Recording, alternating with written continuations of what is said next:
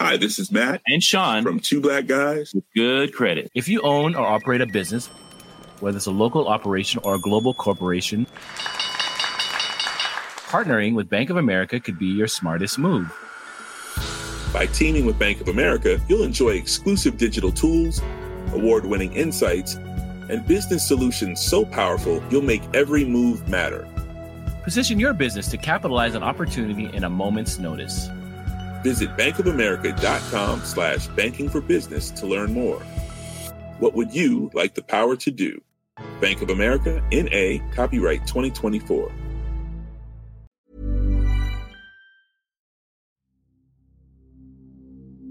Time for a bit of weather news now. Darren Bett is here with an extraordinary map. I can't quite get over the divide there is, is incredible, isn't it? Yeah, and we're going to start in Europe, Sophie, and I'm sure a lot of people are now familiar with this map. This is the uh... the weather has been in the news a lot more than usual in recent weeks. Uh, temperatures in Sicily reached 46.5 degrees today. The blues are where it's cooler than normal. The reds are where it's the heat, floods, and storms have been unprecedented. They've smashed world records and caused devastation around the world. Holidays turned to horror as more of this island is going up in flames. I'm Aaron Gilchrist, tracking historic flooding on the Canadian East Coast.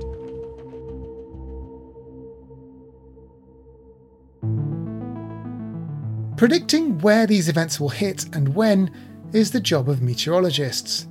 The science of weather forecasting, developed over the past century, has come a long way from just informed guesswork to the extremely reliable predictions that we all use today. But global warming will make predicting the weather in the future a tougher challenge than ever before.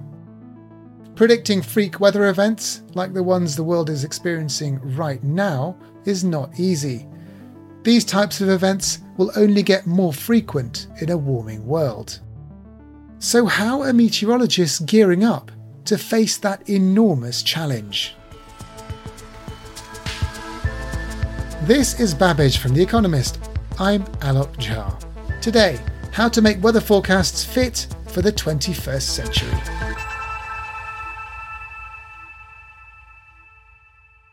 With me today to discuss the future of weather forecasting is Rachel Dobbs, who reports on climate for The Economist. Hi, Rachel, how are you doing? Hi, I'm very good. I'm in very sunny France. How are you? I'm good, thank you. Now, listen, we all complain about weather forecasts in Britain. It's one of the things that we always talk about. Just give me a sense scientifically, how good are they these days? They are actually extraordinary, and it is very much kind of marvel that we take for granted day to day. Anyone kind of anywhere in the world with access to the internet or even, you know, lesser access to something like a radio or newspaper can get reasonably good predictions about what the weather will do to a pretty high degree of accuracy for a couple of days ahead.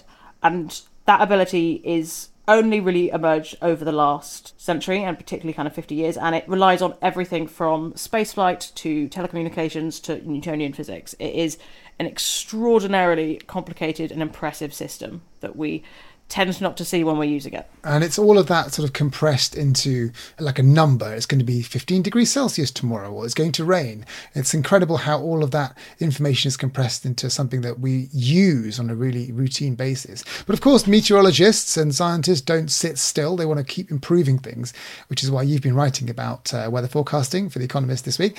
Can you just give us a broad outline of where scientists want to get things better and what's the direction? How much better can forecasts get than they are today? So, the kind of day to day forecasting that we're talking about, the sort of stuff that you'd get on an app, can provide a forecast that's pretty good to about five days out, although it's more accurate closer.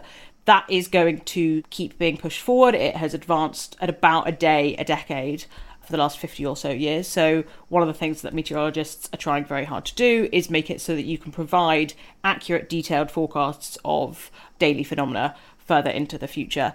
There's also going to be other advances on different timescales. So, forecasting in very short windows, like the way that rainfall might move in a city within about a kind of hour, and also further ahead, sort of bigger weather trends, like what the weather's going to do in a month or so. And on all these various axes, meteorologists are kind of trying to pursue gains over the coming years and decades. It's worth sort of setting the scene a bit more about the importance of weather forecasts beyond the personal. Can you give me an outline of why weather forecasting is such an important thing for society at large, economically speaking, even.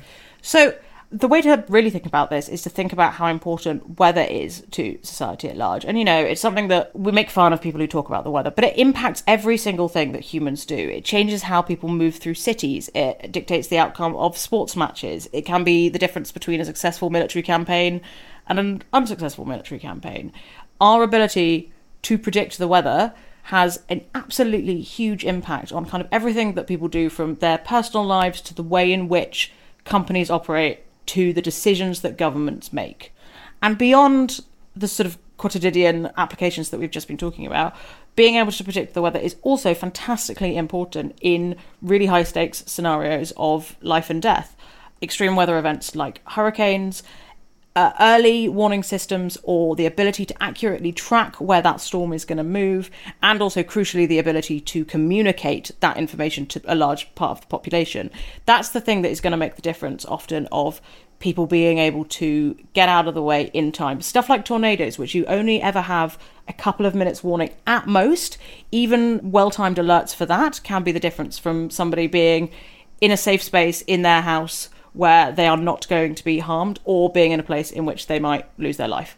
And of course, the underlying science of all of this, the technology that's required to predict the weather, is also incredibly important for our longer term predictions about how the climate itself is changing and how the Earth's environment will impact us in the future. Yes, it is. And getting improvements in that kind of information is going to be very important. And actually, it sort of advances in these two types of prediction are needed simultaneously because one of the things that climate change does is it increases the variability and the volatility of the weather. So, as the climate warms, we're going to need better systems of weather prediction. And then also, better systems of weather prediction help us understand more acutely how the climate is actually changing and what the impacts of that will be. So, increased, improved information and modelling for both of those is really important and needs to happen hand in hand. Okay, Rachel, stick around because we'll be exploring all of this a little later on. First, though, Hannah Fisher, one of our producers, went to visit the meteorological department at the University of Reading, just outside London.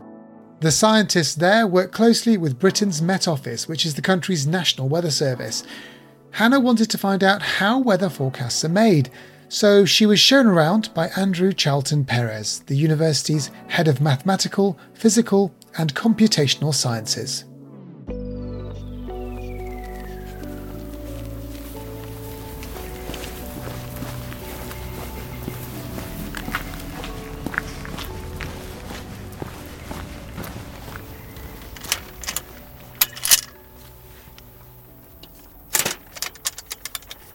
So we've come into a field on the University of Reading campus, mm-hmm. and it's a grassy field. There's these paths going up and down it, and they go past what looks like a ladder with with lots of instruments kind of spaced at equal intervals throughout. And I can see is that a Stevenson screen and some wind vanes I mean there's so many instruments here and, and it's literally on campus. Is this what is this? Is this Uh, am I seeing where the data being collected? You're seeing it being collected right now. So, this is our atmospheric observatory, and this is a facility that we use for research, for teaching, and it also has a standard Met Office synoptic station, which is automatically recording temperature and precipitation, and that's the data which is being fed back to the Met Office and then will form part of the data that goes into the model to make the forecast.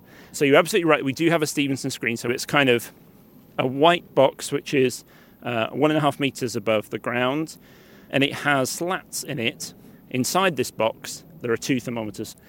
And these thermometers is a maximum thermometer, a standard thermometer, and a, a, thermometer which is surrounded by a wick, by something that's wet all the time. So we can measure how much evaporation will change the temperature, and that tells us something about how much moisture there is in the in the atmosphere. And those thermometers are surrounded by this white box with slats in it, so the thermometers are not being affected by the direct solar radiation in the same way that your you know your, your thermometer in your car is perhaps not a great measurement because the um, it's over a warm surface and there's lots of radiation. But then it's got slats in it so that the box, the air in the box, is not heating up what we're hoping is that the air is blowing through, and so we're really getting a sense of what the temperature of the air itself is, rather than any of those other contributing factors. Let me just shut this uh, shut this screen, otherwise the observer will be cross with me for interfering with the measurements. We have just a range of different instruments. So the part of the site that you were talking about with the ladder, that's our automatic logging set. So that just sends the data automatically Yeah, to the- to a computer in the in the shed, which is at the, the bottom of the observatory there, and then back to our department. And then the Met Office station is the screen, which is over there, which is sending that data back to Exeter to the Met Office headquarters. If we walk back up here, we've got anemometers, so instruments that are measuring wind speed at different heights from the ground. So we would normally expect it to be a kind of logarithmic profile from the ground, typically on most days. So it changes quite quickly when, when you get to the top of the mast. And then we have some more high tech equipment. So, for example, this white box here is a cloud LiDAR. So that's sending uh, a laser pulse and measuring how long it takes for the pulse to be reflected back down to the ground. wow, just from that kind of very Yeah, so don't don't lean over it because there is a laser. Um, normal you can't looking see white it. box. Wow. But but yeah, this is a lidar which is um, sending pulses of light up into the sky.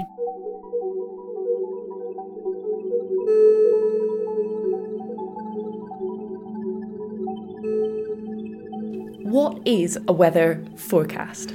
So a weather forecast is produced by taking all of the observations that we have of the state of the atmosphere right now, and actually even more than the atmosphere, so the state of the land surface, the state of the ocean, and then using our knowledge of the physics of how the atmospheric fluid moves around to extrapolate into the future about where the fluid will be in a day or a week or a month's time, and then what the weather will be like based on where the hot and cold air is and where the moist air or where the rain is at that time. And I mean, presumably, the technology we have now is much more advanced than when the first, you know, weather forecast started. What was the first weather forecast like versus now? Sure. So there have been kind of two key advances in the last 50 or 60 years in terms of how we produce weather forecasts. The first of those advances was moving to something called numerical weather predictions. So for about 100 years or so, we've known the physical equations that underlie how the atmospheric fluid moves around. So they derive from Newton's laws, they derive from things that we know are conserved, so conservation of mass, they derive from thermodynamics and laws of thermodynamics. But we didn't have the means to extrapolate using those equations because although they're quite simple equations, they're quite hard to solve. We don't have an exact solution for those equations. And so the key development in numerical weather prediction was to find ways to approximate those equations on a very large computer, on a supercomputer. And then the second key innovation has really come around in probably the last 30 years or so, which is to think about the importance of chaos in weather predictions. What that really means is any small uncertainty you have in the initial conditions and your estimate of what the atmosphere looks like right now can grow into a big difference in what, what might happen in the future. And so, of course, we will never know precisely exactly what the state of the atmosphere is. And so, meteorological science has developed techniques called ensemble forecasting techniques. So, rather than making one weather forecast, we might make 50 weather forecasts or 100 weather forecasts, where we have slight variations in the initial conditions. And by making those forecasts all together, you know, it's been shown that taking the average of those forecasts in the future is better than any single forecast on its own. you know, when we open our phones, say, and we, and we check our weather app and and we see a forecast, that's actually an average of lots of different forecasts for the most likely. It can be, or it, it can be exactly in terms of which particular property we're trying to forecast. So, for example, if you think about a probability of precipitation when it says there's a 30% chance of, of rain, that will be typically from an ensemble, and it will say, you know, three out of 10 of the forecasts that we made predict that there are going to be rainfall for this location at this particular time. It's not quite as simple as I presented it there because there is some kind of post processing. But then you're right. So, for things like pressure or temperature, we might choose to actually pick the average of all those forecasts as being the most likely outcome or the most skillful outcome measured over many, many, many cases where we've made forecasts and seen what's actually happened. And as you go through, you know, a weather forecast every day and you can kind of check how it compares to the weather outside, does that slowly make models better over time? Is that the idea? That, that's the idea. So weather forecasting centres will have big teams that are looking at how good the forecast was and you know making changes to those models. So even though we have very large supercomputers doing these calculations, some of the largest supercomputers in the world, there will be a limit in, in resolution, both in time and space, as to how we can represent the, the atmosphere. So it's sort of analogous to your TV. You know, we've all had TVs that have gone up in resolution from, you know, HD to 4K or whatever the, the most recent one is. So we get smaller and smaller pixels, if you like, that are representing the atmosphere and the Earth system. But of course, we can never represent all the processes that determine our weather because they're really interesting over sort of huge scales, from planetary scales all the way down to the, the scale of individual raindrops. And then we have lots of other processes that we have to approximate. We have to think about clever ways that we can represent those kind of aggregated effects on the scale that we're trying to represent. And actually, much of the improvement in forecasting over the last 10 years or so has come through more observations and better use of them, improved data assimilation techniques. And that, that's been kind of shown to have quite a big impact on, at least on our short range weather forecasts, so out to three or five days or so. Could you maybe just explain the difference between kind of a short range forecast and a longer range forecast? So we tend to think more now of a kind of a series of forecasts, a kind of seamless progression between forecasting on different timescales. And actually, often we would use the same modelling tools or very similar modelling tools to make forecasts all the way from a few hours ahead, all the way actually out to, to climate predictions, so predictions out to 100 years ahead or even beyond. So if we're thinking about forecasting a season ahead, so typically forecasts are made, say, on the 1st of November for the winter for the Northern Hemisphere, there we really need to think about particularly the ocean, that's where lots of the memory lies, or the ice or other processes that have these really long time scales. When we make a forecast for three days or five days ahead, what we're really relying on most there is knowing what the state of the atmosphere is right now, the initial state and then we can extrapolate from that initial state to what's going to happen in the future. If we think about going right the way to the other end of that continuum, if we go to the climate forecast, if I'm seeking to make a, a projection or a prediction of what will happen in 2050, obviously the amount of information I get from knowing what the state is today is almost irrelevant. But what I really care about is how carbon dioxide or aerosols or other climate forcings are going to change on that timescale. And those are kind of boundary forcings. You can think about a kind of sliding scale, I suppose, where the initial conditions are more important on those kind of sub-seasonal timescales, the boundary conditions starting to become important. This time last year, the UK was experiencing its hottest temperature ever. How does something like that impact both the short term and the long term forecast? Because presumably, with a short term forecast, that anomaly, if it is an anomaly, can be a bit of an outlier in the data. But then, from a climate perspective, presumably that's quite interesting to find out the frequency of those anomalies. One of the really interesting developments in weather forecasting is the, the possibility of using generative AI to make some of these forecasts. And there are certainly some people in our community who are advocating that. That would be a real revolution one concern that, that some people have is the generative AI technologies, they have to somewhat be based on what happened in the past. That's how they work. When we have these unprecedented events, the extent to which the AI technology is able to produce those accurately is an interesting question that people are actively looking at. If we're then thinking about the far future, about the frequency of these extremes. Of course, that's really important information for governments, for uh, businesses to plan on, right? And there's huge uncertainty about that, both in how we model them and can we produce them in our models. And that's that's a live and interesting question. What's the main challenge? You know, in your in your work every day, what's the kind of big headache? I think fundamentally the challenge for weather forecasting is about these extreme events. You know, our climate predictions have, have shown and have been shown to be right that these extreme events are going to keep on happening. They're going to be more frequent. They're going to have larger impacts on our societies. I mean, I think what's really interesting about this summer is it's probably the first summer where most people have appreciated that these extreme events are going to happen in multiple places at the same time. And so they are real kind of global challenges. And so the challenge for weather forecasters is to be able to meet that global challenge. Can we produce the early warning systems that everyone needs?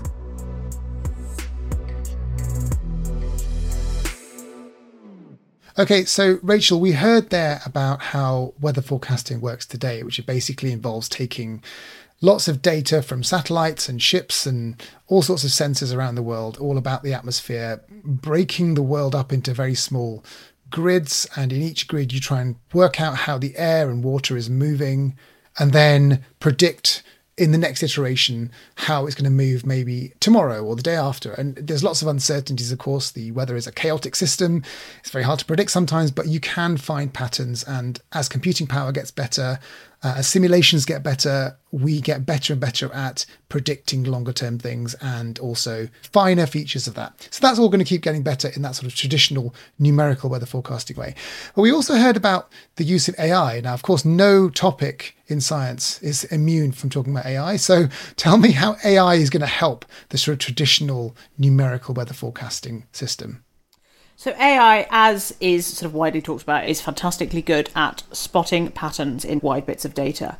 The applications for weather forecasting are that you know you are dealing with huge huge swathes of data and also sometimes you are dealing with data or phenomena that we don't actually understand the kind of underlying physical mechanism or the underlying physical mechanism is too complicated to be put into models so there are various ways that ai systems can start to help with that so for the big numerical models, AI is already being used early on to help sort the data from the widely disparate observations of the atmosphere into a form of variables that can be put into the kind of grid that is then used. But there are also increasingly applications for AI that sort of fill in or augment gaps that numerical weather prediction can't really do or finds really difficult. One of the problems with numerical forecasting is that because of chaos in the system, you cannot get sort of certain predictions after a certain point in advance. One of the things that AI is quite good at doing is kind of just recognizing those really long term relationships between certain phenomena, which means that you can start to make predictions even without the kind of underlying modeling. And one of the companies that is doing this, particularly on a kind of seasonal timescale, is Salient. And I actually spoke to their chief scientist, Sam Levang, about this we do rely heavily on machine learning models for our forecasts. And the goal of an ML system is to learn exactly the relevant information from a set of inputs to predict what that future state is going to be. The challenge when you attempt to do seasonal forecasting is that the set of relevant input data becomes smaller and smaller the further out you go. And that's because most of the atmospheric state that traditionally describes weather completely devolves into chaos in these timescales. So there's just not much predictability left. And what is left are very particular components of the climate system. With an ML approach, you're not constrained by having to solve physics. So we can directly target these most important parts of the system on the seasonal timescale. We can tweak the model by adding and removing components, and you end up with something that's much leaner and can have better accuracy because we've essentially reduced the signal to noise ratio of the input data and the model itself.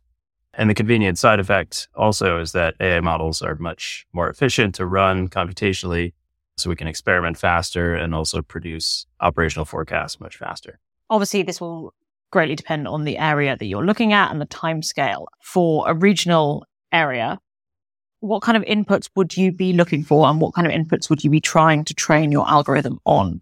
So we weight most of our models heavily towards ocean and land data. A great example of a standard seasonal sort of pattern that influences weather around the world is El Nino, this warm or cold patch of ocean temperature in the tropical Pacific. And this may be the one thing in the whole system that actually has some predictive value for, say, temperature in the southwestern United States. And what an ML system could do is really key in on that particular pattern that has demonstrated predictive power on past data and make the forecast tuned in to just that relevant information. Whereas a physics based model is kind of throwing everything at this problem and there's just so much chaos going on that it's it's not as focused. And what data are you using to train the algorithms on? Where does it come from and sort of to what extent has it already been assimilated by kind of numerical weather prediction purposes? The reality is that private companies that do ML based forecasting are still fairly dependent on the government data sets that are cleaned up and pre processed. Okay. Given that models are trained on big historical data sets, that is obviously data that has been collected and assimilated in a climate that exists in a certain state. Do you see any problems in trying to make predictions based on past behavior rather than predictions based on sort of, you know, physical evolution that are based on a climate that is increasingly not the climate that we may be living in? Yes and no. Uh, it's true that AI is not very good at predicting truly out of sample data. You know, if you've never showed a system a relevant example, it's a big ask to expect it to be able to accurately predict the outcome. This is a, a big problem, I think, in applying AI to stuff like 50 to 100 year climate projections, because we just don't have any data to train the models for this. But for weather days, weeks, months ahead, it turns out that climate is changing gradually enough that there are usually at least some relevant examples in recent history. They may not be exactly the same, but they're close enough that the system can start to pick up on these trends pretty quickly. And so another nice feature about ML AI systems is it's pretty easy to weight the training process towards certain examples. You know, in this case, we're more interested in recent extreme heat waves or floods. These are things that are happening more quickly. We can try to make the model key in on these and, and nudge it towards those more relevant examples, we think.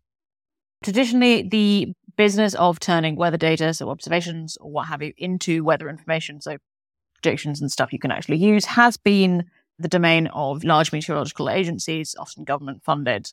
Part of the reason we're having this conversation is that that is shifting. Exactly. So I think probably the most surprising thing is that no one really expected pure AI models to be keeping up with numerical weather prediction this quickly. So the idea that small private companies can be running their own models that outperform these massive supercomputer models is surprising and pretty cool. And that will take time to build trust in these systems among different users, but they'll prove themselves as, as they operate in real time. And if the accuracy is better, that's all that really matters, I think. That's really great. Thank you so much for speaking to us, Sam. Thanks, Rachel.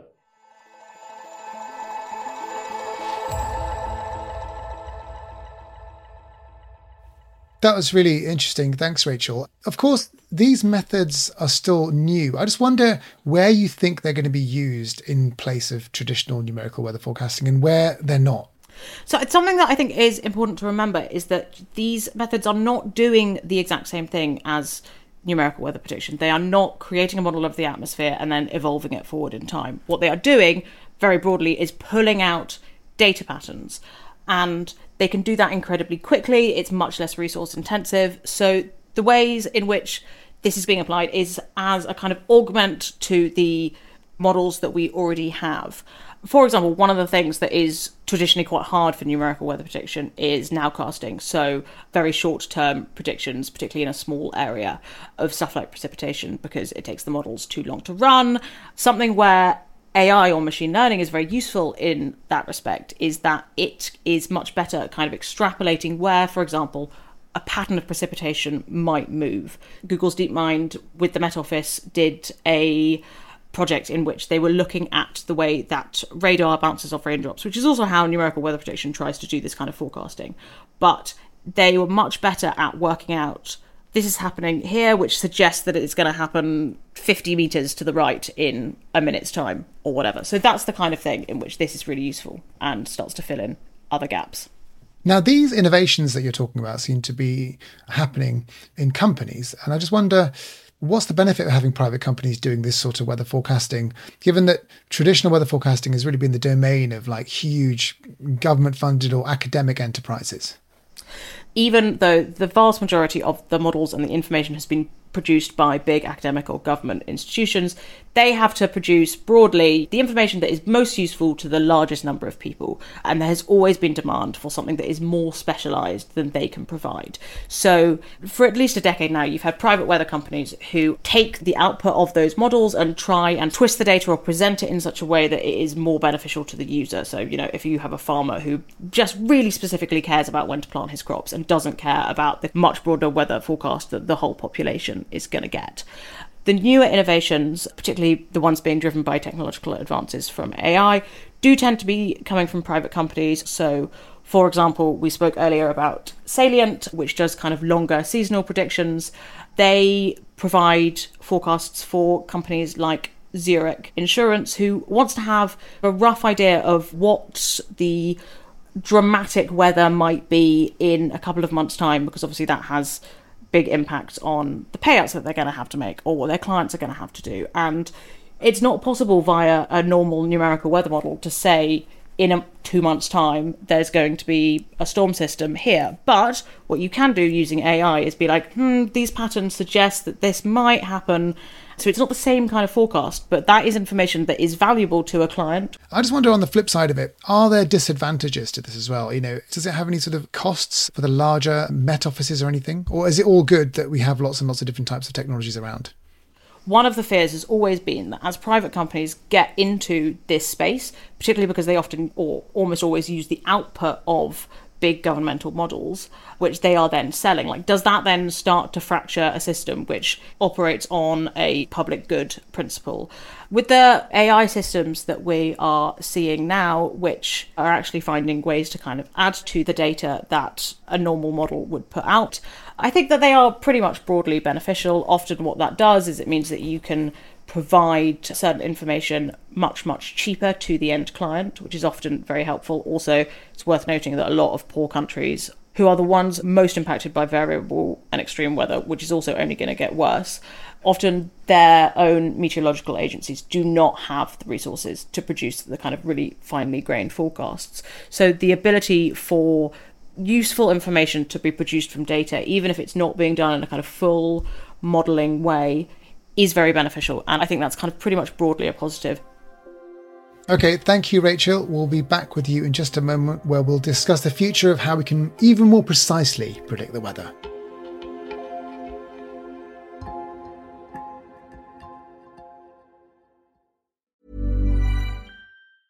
Hi, I'm Daniel, founder of Pretty Litter. Did you know cats tend to hide symptoms of sickness and pain? I learned this the hard way after losing my cat, Gingy. So I created Pretty Litter, a health monitoring litter that helps detect early signs of illness by changing colors, saving you money and potentially your cat's life. Pretty Litter is veterinarian developed, and it's the easiest way to keep tabs on your fur baby's health right at home. Go to prettylitter.com and use code ACAST for 20% off your first order and a free cat toy. Terms and conditions apply. See site for details.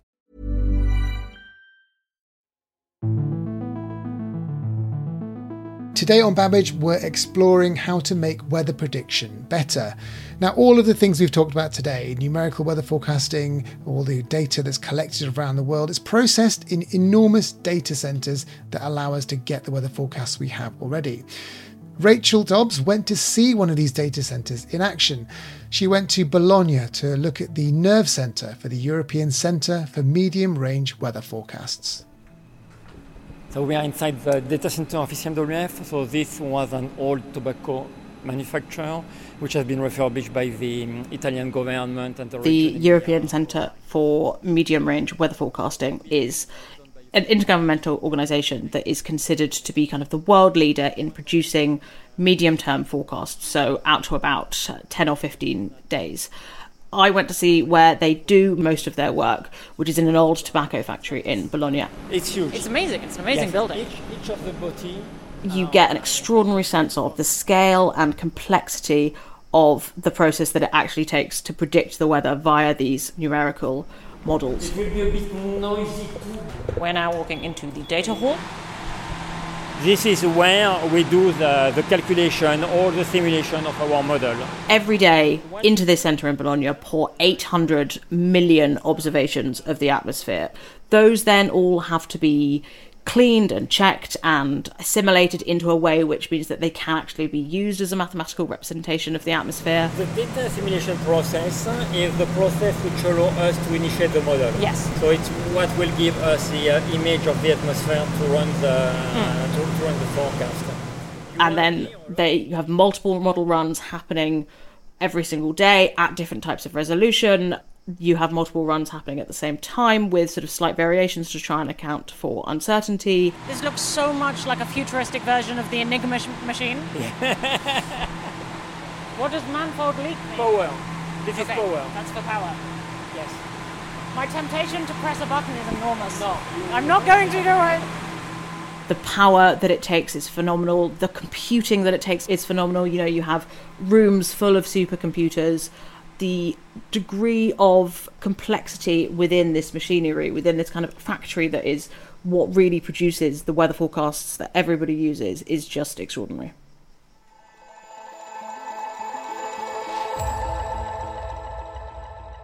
Rachel, that was fascinating. Can you tell me what it was like to be in that centre? it was just completely awe-inspiring. I've been thinking about the mathematics and the science behind numerical weather prediction for a while, and I understand how complicated it is. But to see the amount of variables and the amount of machinery and all the sort of hugely interconnected parts that are necessary to keep it running was really amazing, and it really sort of hammered home to me how extraordinary this enterprise is and how extraordinary actually the forecasting that we currently have is, let alone the sort of more advanced forecasting to come. Okay, so it sounds already like a very sophisticated, very complex, highly engineered enterprise. But we're talking about the future now, and I just wonder how can this very complex enterprise be made even more accurate? How can these new technologies like machine learning be integrated into what's going on already? I mean, it seems like every inch you get further in making these things better is going to be very, very difficult and very hard won. Yes, and you know, there are a couple of technological advances that are really in play here. One is advances in computing because the speed that supercomputers can work at is incredibly critical for being able to reduce the resolution of weather models, which is about increasing the accuracy. We're starting to see the emergence of exascale computers, which can actually start doing this kind of stuff and start running global models at very fine resolutions. And there is a movement towards running incredibly finely grained, incredibly intensive models that are simultaneously looking at both the weather and the climate. And AI methods will A, streamline the process of getting the data that is needed for that, but they will also be the thing that kind of helps users actually access and use that data in a way that is helpful. Okay, so there's going to be some blending of these technologies, which I'm sure will present its own challenges and problems. But point me towards the vision. What does it look like to be forecasting the weather when these systems are integrated, maybe in you know several years' time? Yeah, so the direction of travel and the vision is moving towards these systems that are kind of actually visualizing the whole Earth almost as it is digitally. They're often referred to as digital twins. There are a couple of these projects that are already in play. Uh, the European Commission has a project called Destination Earth, which, using various supercomputers and using very advanced models, is meant to be running very, very finely grained simulations of all the various processes that make up the planet. So that is atmospheric stuff, but it's also the ocean and land and hydrology and things like that. And the point is that with the help of AI, those will be running and then can also be used to ask or simulate loads of different types of questions. So you can say, what will the impact of these kind of temperatures be on fish stocks or migration patterns across Europe? That kind of thing. So it's you are trying to create a tool that can a predict what's going to happen in the future, but also let people ask questions and think about that in a way which will hopefully help them make decisions. And beyond that, there are even more ambitious proposals coming down the pipe, one of which is for a sort of federated worldwide system of Earth virtualization engines that can be used by a greater number of people and can create even greater data and information outputs, which was recently put forward at a summit in Berlin and will be proposed more formally at the United Nations Climate Summit in November this year. And that is a collaboration between lots of different meteorological agencies, but also companies like NVIDIA, which has also been, over the last couple of years, experimenting with its own digital simulations of Earth.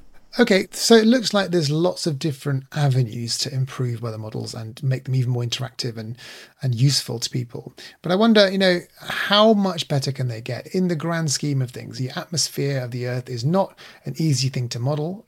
I just wonder, is there a limit to how good weather predictions can get? Yes, absolutely. And as with anything in which you are using a model to try and understand something about reality, the model can never be as detailed as reality, otherwise, there is no point having a model. The kind of physical systems that govern the planet, there's a certain amount of chaos built in. There is a limit to what it is possible to know in advance. And it is always worth reminding that anything that we think we do know in advance comes with quite a wide range of uncertainty, and that has to be thought about carefully. But as we've discussed, there are ways to improve the accuracy and availability of this kind of information that can and will make a sort of demonstrable difference to businesses and governments and also individuals in loads of different parts of the world. And just to wind up, we've discussed how climate change is going to make weather events more extreme, but predicting these sorts of extreme weather events has proved problematic sometimes today. Are we going to be able to use these futuristic weather forecasting models to do better in terms of predicting the extremes that climate change will bring? So the hope is yes, but as you've touched on there, there are always problems with predicting extremes because you are using past information as a way of thinking about the future. And there are various initiatives underway to try and work out better ways in which we can try and predict the extreme distributions that lead to very dramatic events, even based on the sort of less extreme information that we have. But this kind of prediction is difficult. There will be advances, but you know, that is one of the areas that people are having to think about quite carefully. And given that we know we're going to see more extremes. We don't know what those extremes necessarily are going to be. It may not be the case that very far ahead of time, very quickly, we are able to say this disaster is going to happen. What then becomes very, very important is with the predictions that we are able to make on those events, it's also working out ways to communicate early warning systems to the people that those will affect. So both need to happen simultaneously. One is a harder science, one is more of a kind of practical consideration, but it is very important. Okay, Rachel, that's a good place to end. Thank you very much for all of that. Now, listeners can read all of Rachel's reporting in the forthcoming edition of The Economist. But, Rachel, before I let you go, can you tell me anything else that you've been reading The Economist that uh, you'd recommend? Well, I mean, I think for published listeners who are interested in science and technology, the Technology Quarterly that came out last week, which is about fertility technologies, is absolutely fascinating. So I would really highly recommend that. For readers who are also interested in climate and weather and the very dramatic weather that we've been seeing over the last couple of months. I would point them towards our recent coverage of that. So, how cities are coping with extreme heat, what happens when you have multiple extreme weather events happening simultaneously. A lot of our recent coverage on that, I think, listeners of Babbage will find very interesting. Okay, that's a good selection of very wide ranging science and tech. Uh, Rachel, thank you so much for bringing the story to us today. Thanks for having me, Alok. Our thanks to Andrew Charlton Perez, Sam Levang, and all of the other researchers that Rachel and Hannah spoke to in Reading and Bologna. I'm now off on my summer holidays for the next few weeks, but you'll be in safe hands. I've trained a large language model to take my place. Actually, no. Next week, you've got the wonderful Ken Cukier, he'll take my place. Babbage this week was produced by Jason Hoskin and Hannah Fisher, with mixing and sound design by Nico Rofast. The executive producer is Marguerite Howell. I'm Alok Jha, and in London, this is The Economist.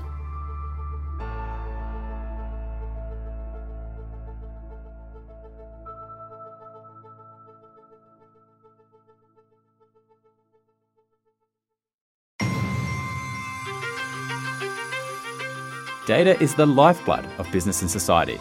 Want to get better with it? Register now for Economist Education's new two week course, Data Storytelling and Visualization starting on July 31st. Designed by The Economist journalists, you'll learn how to create compelling infographics, reveal hidden insights, and to persuade others. And as an Economist podcast listener, enjoy 15% off with the code DATA. So sign up now at economist.com slash datacourse.